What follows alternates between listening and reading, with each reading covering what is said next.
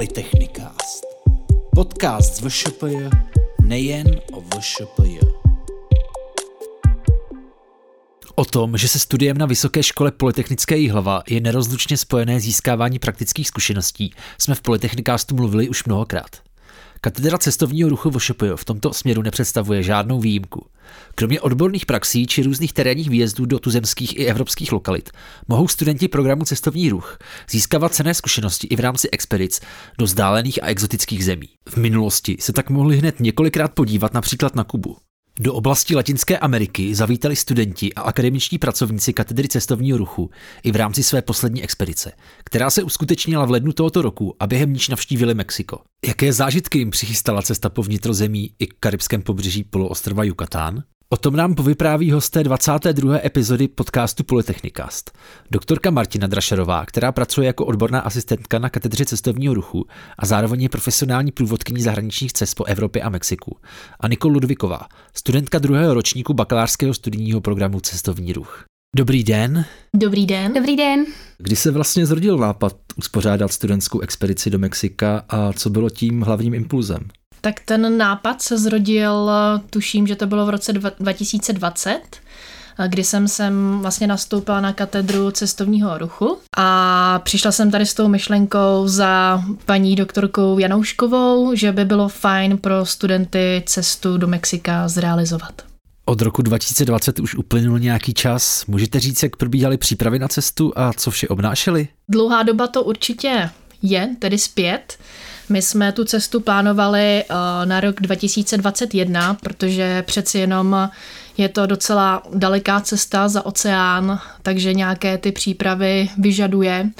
A bohužel nám do toho zasáhl COVID v tom hmm. roce 2021, takže eh, jsme to potom byli nuceni o rok odložit, tudíž se ta cesta realizovala až vlastně nyní na přelomu ledna a února.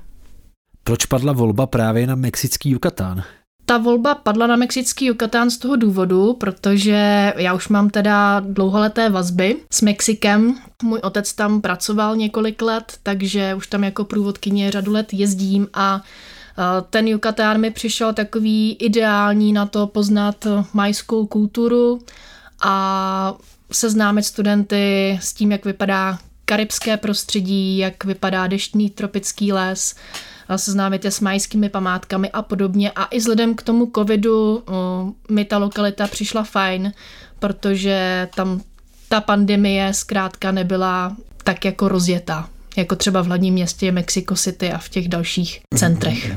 Kolik lidí se expedice zúčastnilo a jaké bylo složení té výpravy? Celkem se zúčastnilo 25 osob a složení té výpravy bylo takové, že prakticky se té expedice mohli zúčastnit všichni z Vysoké školy Polytechnické Jihlava, ať už to jsou tedy studenti nebo zaměstnanci, ale samozřejmě, že k tomu ještě přibyli další rodinní příslušníci. Takže byla to taková zajímavá jako směsice lidí. Do Mexika jste tedy přiletěli v lednu, pokud se nepletu, kdy u nás panuje tuhá zima. Jaké počasí vás zde přivítalo? Myslím, že každý, kdo třeba zavítal do Jižní Itálie nebo například kdo cestoval do Egypta, tak určitě teď pozná to, co budu říkat, že ho poté, co vystoupí z letadla nebo vystoupí z letištní haly, tak ho přivítá takové to pravé vlhké vlhké a mořské dusno.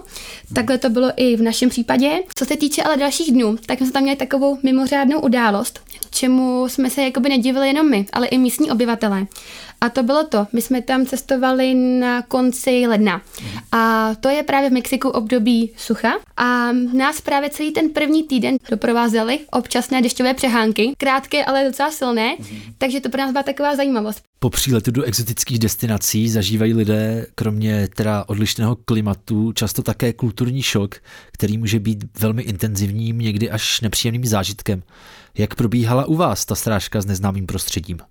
Tak konkrétně u mě to gradovalo hezky všechno v rámci programu a všechno postupně po příletu.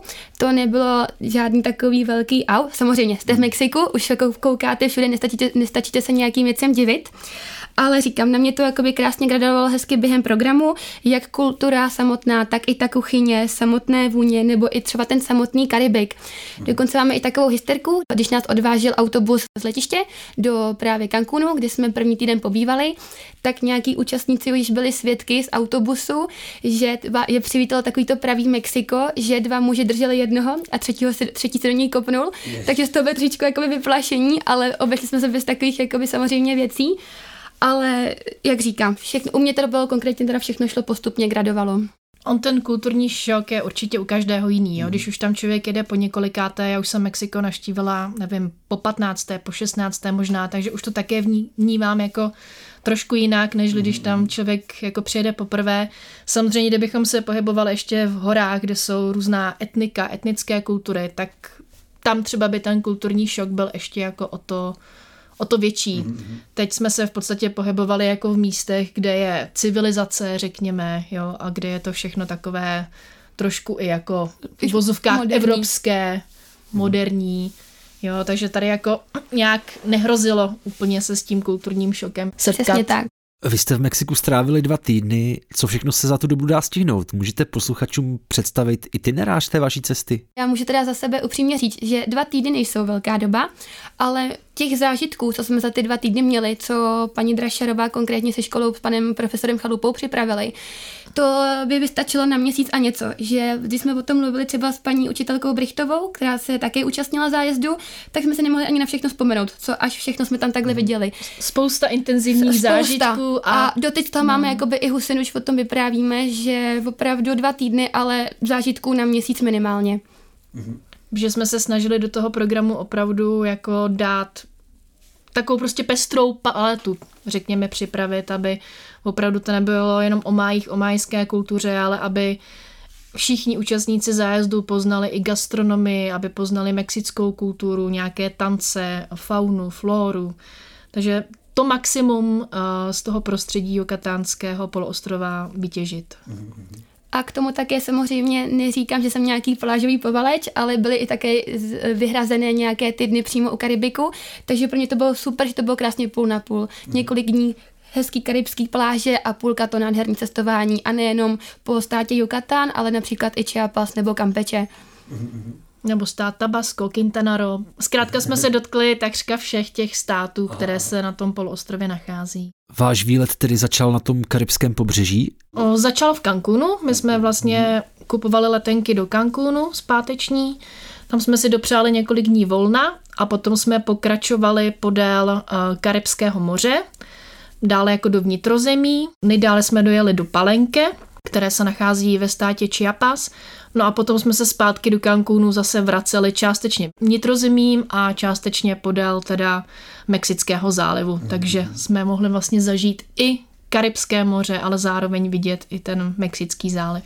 Když porovnáte ty různé oblasti, ta různá prostředí, co na vás asi nejvíce zapůsobilo? U mě konkrétně to bylo hlavní město Yucatánu, a to Merida, protože eh, když jsme procházeli právě do centra od hotelu v té Meridě, tak, mě, tak jste na každém rohu, před, před vámi, za vámi se nacházely barevné koloniální budovy, které doprovázely krámek vedle krámku, jak pro turisty, tak i pro místní obyvatele a z každého toho krámku se lila taková ta pravá mexická hudba. Všude byly nějaké tance, vystoupení nebo i ta divadelní a Merida je pro mě město s neskutečně úžasnou mexickou atmosférou, kde potkáte jak ty totálně původní obyvatelé v těch uh, mexických klasických majských oblecích, je to tak můžu říct, tak i nějakou tu moder, jakože i tu moderní dobu. Mm-hmm a v Meridě jsme se zdrželi opravdu krátce, myslím si taky večer a trošku něco k tomu, ale vidíte, že i ten večer a něco mi stačil jako ten největší zážitek, jak se mě právě ta Merida dotkla ze všech těch, nebo z těch dvou týdnů. Samozřejmě Karibské moře, uh, naleziště, všechno bylo úžasné, ale ta Merida, to město, jakože doporučuji naštívit, opravdu město s mexickou atmosférou se vším všude. A jestli mohu hovořit za sebe, tak už jako dítě, když jsem tam byla poprvé, tak určitě to byl Karibik, který mě oslovil. Ta blankitná voda, ta modř, to mám prostě do dneška před očima. Ten světlý bílý písek, to jako nemá chybu. A co se mi třeba líbí v posledních letech, tak eh, to jsou takzvané cenotes, eh, které jsou z části teprve postupně obnovovány nebo objevovány také což jsou v podstatě takové propadliny, protože celý Yucatán je vápencová deska a v některých místech to prostě spadlo, takže ty cenotes jsou plné eh, podzimní sladké vody, takže je to, jsou to úžasná místa s koupáním, jsou ty cenotes uzavřené nebo polootevřené nebo kompletně otevřené do té buše, takže to také jako nemá chybu, když vám tam ještě skákají do toho opice a papouškové vám tam létají nad hlavou. Nebo tam třeba proběhne nosál kolem vás, to i to se často stávalo. Přesně tak, dá se tam v nich třeba i šnorchlovat těch cenotes, takže také takový zajímavý kontrast, hmm. nejenom pobývat u Karibiku, ale zaplavat si i takhle v té sladkovodní vodě. Hmm. Dokonce jsme měli i zkušenost v jednom uh, senotu. Kromě nás tam, tam samozřejmě byly i takový malí rybičky, černý slumečkové, mm-hmm. kteří byli ale slepí. Takže oni vás do vás pořád jakoby naráželi, i když jste si mohli myslet cokoliv, tak oni vás tam prostě neviděli. Mm-hmm. Ale i to byl jako dobrý zážitek. Jste zmínili několikrát majskou kulturu, máje. Mnoho lidí možná ani netuší, že vlastně ty tvůrci staré velkolepé civilizace dodnes jako na Yucatánu žijí. Takže předpokládám, že jste měli i možnost setkat se přímo s nimi? Já než předám tady slovo Nikol, tak bych jenom ráda podotkla, no těch kultur tam byla celá řada. Jo, nejznámější jsou asi májové na tom Yucatánském poloostrově, ale jinak v celém Mexiku aztékové, zapotékové, toltékové, čičimékové, prostě neskutečná spousta těch kultur, ale my jsme se zabývali uh, celé ty dva týdny, mm-hmm. nebo respektive v rámci toho našeho okruhu týdenního, uh, máji tedy. Přesně tak. Uh, jak bych třeba takhle mohla říct, jakoby uh, za nějaké své kamarády, tak hodně lidí, nebo i nejenom mý kamarádi, ale i lidé kolem mě si třeba mysleli, že právě ti májové již nežijí, jako už nežijí. Ale opak je samozřejmě pravdou. Ona, ta velkolepá majská civilizace je datována až do roku 2000 před Kristem a žijí tam dodnes. My jsme konkrétně navštívili hned v prvním týdnu majskou vesnici, kde jsme se mohli setkat s majskými dětmi, které zde žijí, a i s místním šamanem, kde jsme mohli být i součástí jednoho z jeho rituálů. Uh, také jsme se uh, setkali s takzvanými Lakandonci, kteří se právě nachází v Lakandonském pralese, pralese ve státě Chiapas, kde jde o domorodskou skupinu, uh, který nosí takové zvané bílé hábity, a Takové tuniky, tuniky řekněme, řekněme mm-hmm. tuniky. Takže nejen takhle jakoby přímo čistě s, těma, uh, s tou majskou kulturou, ale například i ty lakandonci, a... Samozřejmě, že ta civilizace už se na těch lidech podepsala, jo? že dneska, když člověk dorazí do těch vesnic, tak už jsou prakticky jako moderně odění, jako, ale jako my. ty rysy tam ale ty rysy, jsou vidět krásně. Tam stále jsou takový rozpláclý nos, jako širší čelo, mm-hmm. že jo oči typické. Tak přesně tak, s těmi jakoby můžete i normálně si pohovořit, vidíte je přímo ale také jsme získali informaci od místního pana průvodce, že když se řeknou teda májové, tak se někomu vybaví takový ten piercing a tetování možná i a řekne se, že jsou to takový ti, co žijou v těch kmenech, v těch mhm. pralesích. Ano, jsou, žijí, ale pokud by se, se s nimi takhle chtěl setkat jako normální člověk a něco se od nich dozvědět, tak právě od něho máme přímo informaci, že oni vám to neřeknou. Mm-hmm. Oni si pořád brání tu, ten svůj starý život, brání si tu svoji kulturu a kdybyste právě se s nimi chtěli pohovořit, tak nejdříve oni po vás chtějí, abyste dokázal, že jste jedním z nich a až potom vám něco řeknou. Říkali jste, že jste se zúčastnili i jednoho z těch rituálů. Můžete o tom povědět více? Ano, uh, muži tam tančili takzvaný jelení tanec na podporu plodnosti, tak to byl docela zážitek. Mm-hmm. To prakticky každý z těch mužů okolo... Pohopsával. okolo stromu tak jako skotačil v úvozovkách, no a dámy tam měly nějaký společný taky tanec, mm-hmm. takže bylo to, bylo to zajímavé. Si to společně prožít a společně, ještě ten šaman tam do toho vstupoval, ještě, mm, něco tam povídal v máštině. Očistu takovou Očistu, udělal nám od všeho nějaké zlého. Nějaké vykůřovadlo. Přesně tak. Takže měla to i další jako efekty. Ale všichni teda jsme nehybně stáli a jenom koukali, že to bylo něco neskutečného to sledovat naživo. Jednalo se jenom o pár minut, ale jako v člověku to zanechalo opravdu hluboký zážitek. Hmm pokud byste měli ještě se ohlédnout za těmi návštěvami těch majských ruin, které jste měli vlastně třeba možnost navštívit? Tak určitě to bylo bývalé město, hlavní Čečenica, dále například Čakčoben, také Ušmal například, uh, Palenké právě, jak jsme si ji zmiňovali. Snažili jsme se do toho programu zahrnout uh, ta města na seznamu UNESCO, pochopitelně, ale tím, jak jsme tu cestu absolvovali vlastně od Cancúnu postupně do toho Palenke, nejprve podél Karibiku a zpátky jsme se vraceli, tak jsme se zpočátku dotkli uh, právě těch jakoby méně objevených Mm-hmm. Takže jsme se tam vlastně setkali ještě s runami, které se teprve postupně odkrývají, jako je třeba ten čakčoben. Což jde o velmi nově, jakože nově uh, nalezené naleziště protože právě jsme taky mohli dozvědět, že díky technice teď LiDAR, která teď eh, funguje momentálně v posledních pár letech, tak se odkrývají strašně moc další, nebo odkrývá se strašně moc velký počet nalezišť. Teď je možná nově přes 2000 až do konce a i díky tomu jsme mohli zjistit, že dříve byl odhadovaný, odhadovaný počet májů mezi dvěma až třemi miliony a nyní díky tomu je, je odhadovaný počet až 12 až 20 milionů. Takže my jsme jakože navštívili jak tu Čičenicu, hlavní bývalé město, velice známé, tak i právě ta nově, nalez, ta nově nalezená města. Ale je potřeba si uvědomit, že vždycky těm turistům je ukázána pouho pouhá část, takže třeba 5-10% z toho celého areálu, protože ten zbytek je opravdu ještě neprobádán, není odkryt. Spousta z těch nalezišť se nachází, předpokládám, tedy v tom deštném pralese. Jakým způsobem vlastně probíhá to cestování tam v tom deštném pralese, jak třeba co se týče kvality těch silnic a, a, tak, a tak podobně? Jedinou výjimkou je tedy lokalita archeologické naleziště Ušmál. To se nachází u Karibského moře. Mm-hmm. Takže většina těch Američanů a Evropanů, co přiletí do Cancúnu, tak většinou vždycky jdou do Ušmalu, anebo se jedou podívat do vnitrozemí eh, do té Čičenice. Jak my jsme se tam pohybovali, tak klasicky jsme měli objednaný velký autobus, aby to bylo pro každého pohodlné, každý měl své dvousedadlo, což bylo perfektní, tím jak nás bylo 25, tak se opravdu skvěle cestovalo. Musím říct, že ty silnice vlastně v celém Mexiku jsou na opravdu výborné úrovni.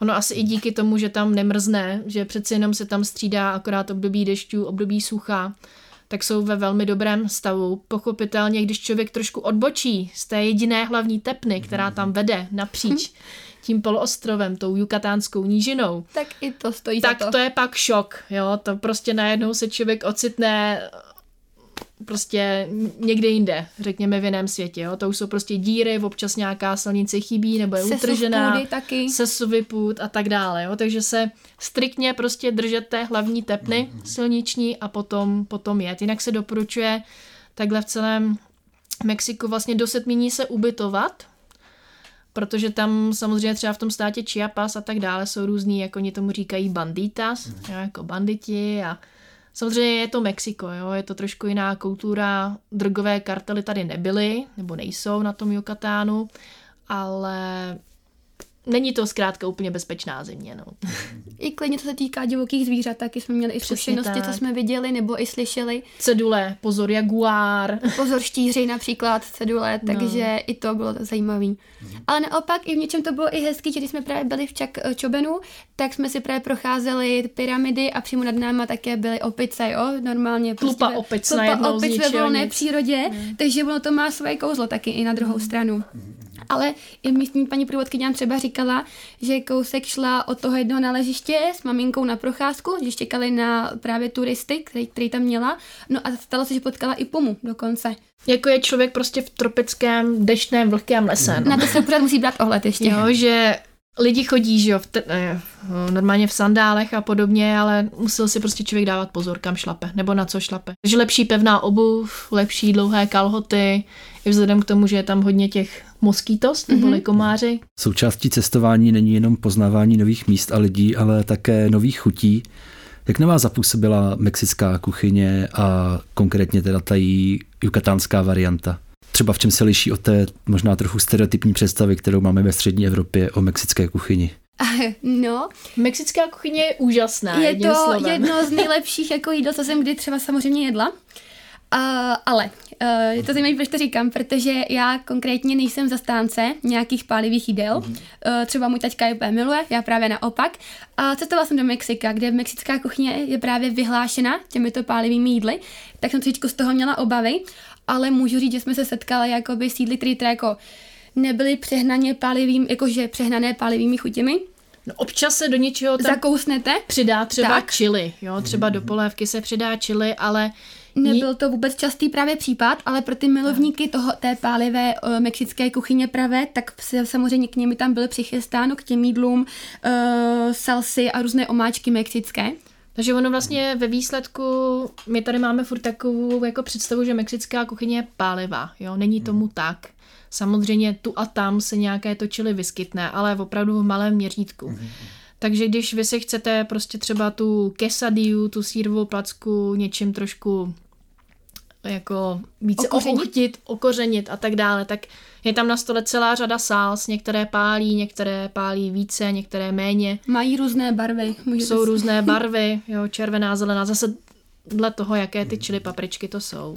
Jinak, co se teda té mexické kuchyně ještě týče, tak skoro ke všemu vám dávají limetku. Hodně častý případ. A, A hodně typické je vlastně limetka pro ten Yucatán, pro ten Yucatánský poloostrov. Tam vyloženě dělají tu polévku sopa de lima, kdy jde o limetek. limetkovou polévku, což je jakoby přímo jídel právě z Yucatánu.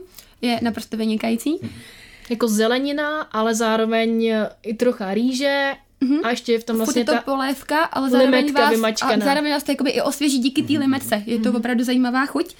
A k- skoro ke každému jídlu, které si dáte, tak samozřejmě eh, je předkrm a to jsou jejich pravé ty tortilky malinký s nějakou zeleninou nebo právě si můžete dát tu jednu z těch omáček nebo sals.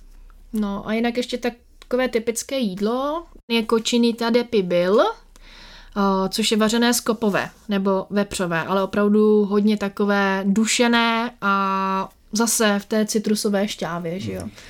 Naložené, takže to má také jako výbornou chuť. Na to dávají o, cibuli červenou a k tomu třeba hromádku rýže. A za mě se tam velkým favor- favoritem také stalo při snídaních eh, takzvaný chilaquiles, kdy jde o tradiční mexickou snídani, takovou mísu právě s těmito tortilkami, doplněnou o zeleninu nebo vajíčka.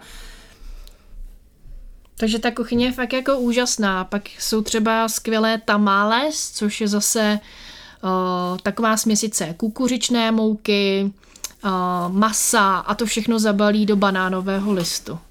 Jo, to je třeba slaná varianta nebo sladká varianta, kdy je to zase uh, s nějakými rozinkami, ta kukuřičná hmota. Těch chutí je tam opravdu spousta, nepřeberné množství, takže se člověk vybere, ať už je vegetarián nebo vyloženě milovník masa.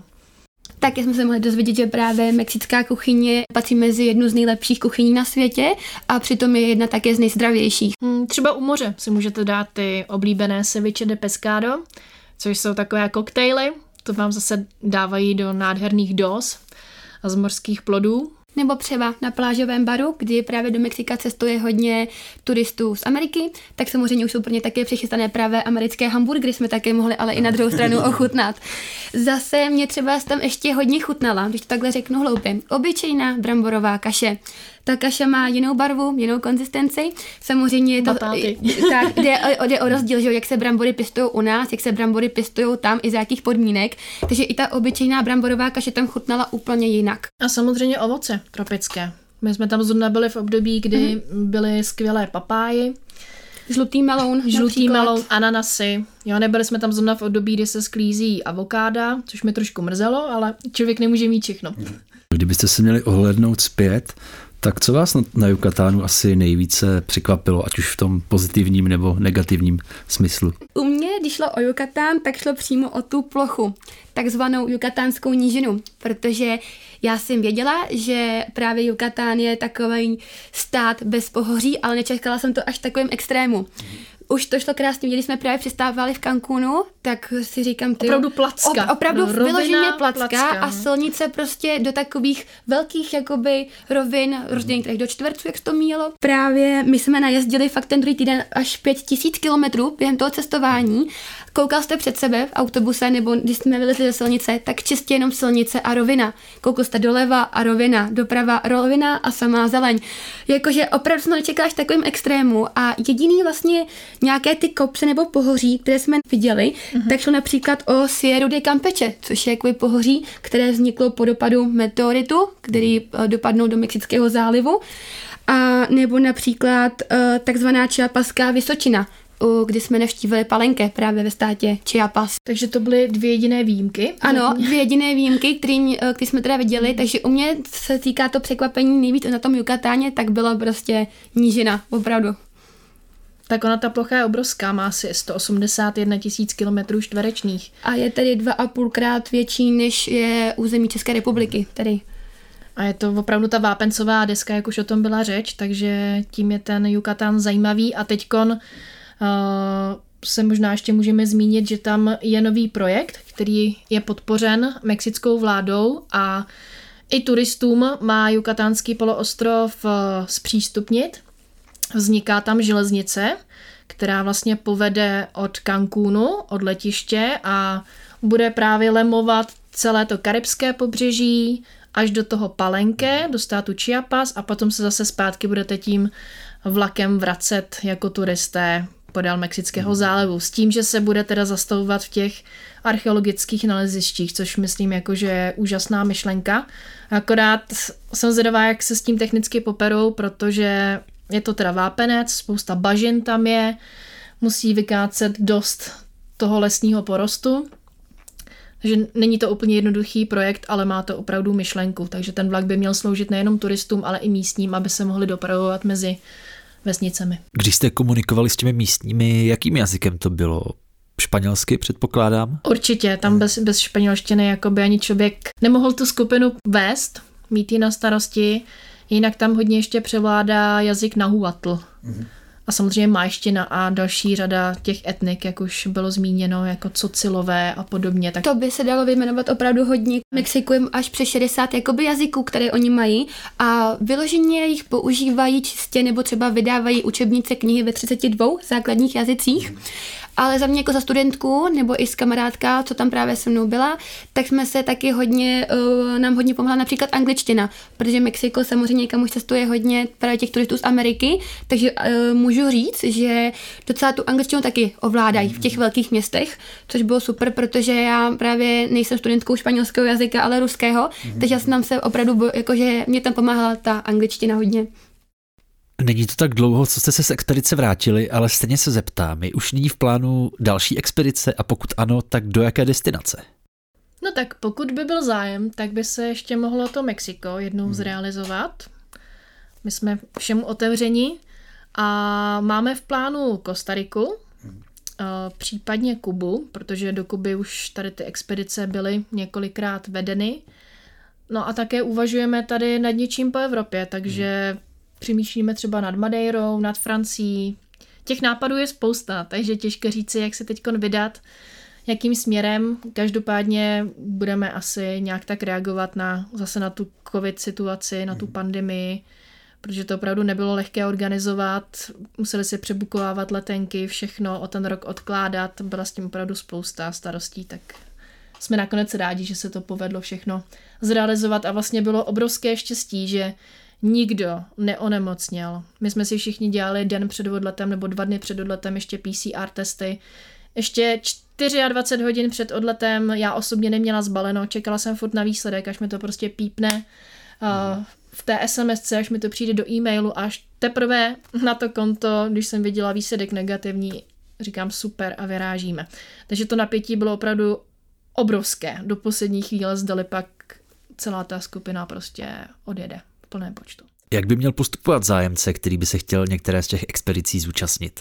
Tak ideálně se ozvat někomu u nás na katedře cestovního ruchu. Případně máme v rámci naší katedry ještě cestovní kancelář, tak tam je třeba kolegyně paní magistra Cardová, tak klidně i přes ní se dá takhle propojit. Tyto expedice nejsou zdaleka tím jediným, do čeho se mohou studenti programu Cestovní ruch zapojit.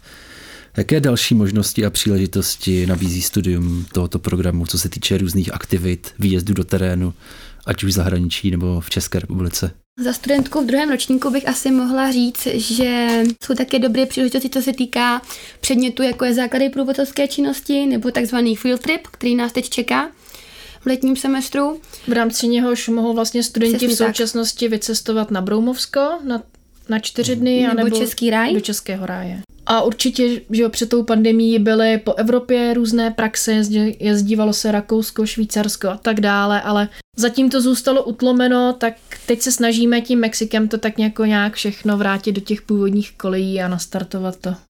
Já vám moc děkuji za rozhovor a přeji vám, ať se vám ta další cesta opět vydaří. My moc děkujeme za pozvání a děkujeme i posluchačům. Moc krát děkujeme, přejeme hezký den. Já také děkuji posluchačům za pozornost a těším se u další epizody podcastu Polytechnikast. Tak naslyšenou.